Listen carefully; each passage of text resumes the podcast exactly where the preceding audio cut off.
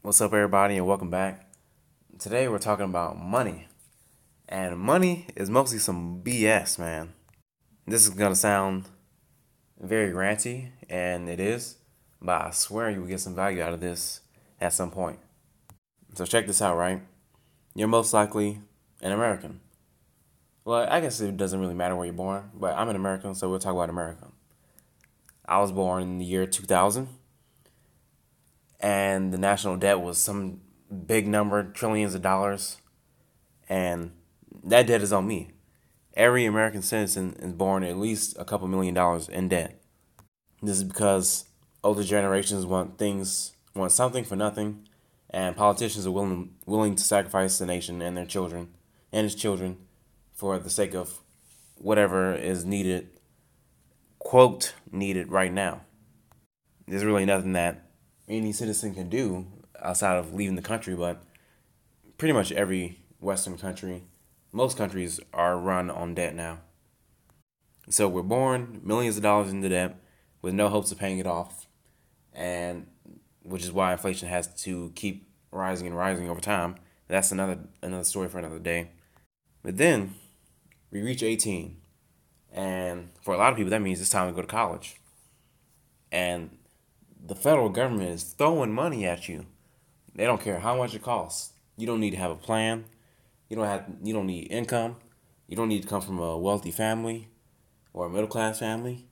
You can come from anywhere and they will throw hundreds of thousands of dollars at your education knowing that you maybe have a 10 to 20% chance of actually using that education and um, making enough money to be able to pay off your debt but they give it to us anyway. And now here's the really ranty part. So I've been trying to get loans start a business, right? And now I've been born into millions of dollars of debt. The government gave me tons of money, not a lot for me personally, maybe like 20k for school. I didn't need to have income. I didn't need to have a plan or any financial statements. I didn't need to come from a family that could pay off the debt for me. Oh, but now, now, now, now I want to start a business. Oh, no, man, you gotta have all your ducks in a row. You need to have your credit score up there. You need a plan. You need to show us that you are worthy. So contrast that with everything else before trying to start a business. No uh, investigation of any kind, no plans. You don't need to have any income statements. They don't ask for your double W twos. They don't look at your credit score. They don't look at your family's credit score. They don't care. They just throw the money at you and you go on your way. I found it really crazy that I have to come up with all this documentation and proof that I can do what I say that I can do. Depending on how old you are or how where you are. Uh, if you remember 2008 or just earlier this year, a couple of banks failed, and you know what happened? The federal government bailed them out, which means we paid for it. If you're an American citizen, you paid for those banks' failures. So I find it funny and ironic and disappointing and makes me angry that these banks knowing damn well if they default and they have a bank run and they and they fail, the government is going to bail them out. So why are they pretending that that twenty thousand dollars is such a big risk?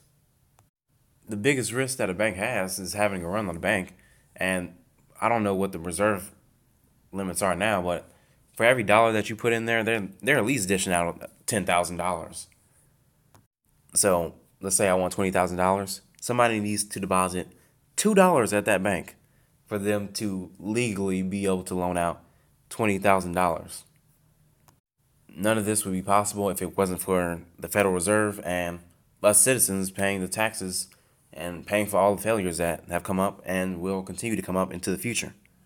It is absolutely backwards that an 18 year old who barely knows what he's doing or what she's doing can go and take out potentially hundreds of thousands of dollars in loans without a plan, without a credit check, without W 2s, all that craziness. But if that same person were to go to a bank for a business loan, they will want all those things and more for a tenth of the money and none of the risk because if a bank fails, the Federal Reserve is going to bail them out, which means the taxpayers are going to bail them out. You may be asking yourself, why am I talking about money Well, I'm I talking about the Federal Reserve and banks and personal loans and student loan debt and all that craziness and what it has to do with your self esteem. I think it's absolutely essential information to know some of how the banking system works. It gets really complicated, and it's complicated for a reason. It is not because it's better that way. It has moral implications. For example, there's been a big push to forgive student loan debt. Now, if I were immoral or amoral, I would say, yeah, forgive the freaking debt. But what most people don't understand is that if the debt is forgiven, that means everybody has to pay it. I owe 20K, you owe 100,000 something. I'm now responsible for your 100,000 because that comes right out of the Federal Reserve's pockets and will increase our cost of living or raise our taxes, which is basically the same thing. The world would be so much different if central banking was not a thing, but it is, and we have to deal with it. Try your best to understand the financial system, how it F's you, how it tries to please you, so you can not be manipulated and make better decisions, which will inevitably increase your self esteem. It was ranty, man. This was ranty. That's all I have to say for now. Hope you got some value out of it, and I will see you next time.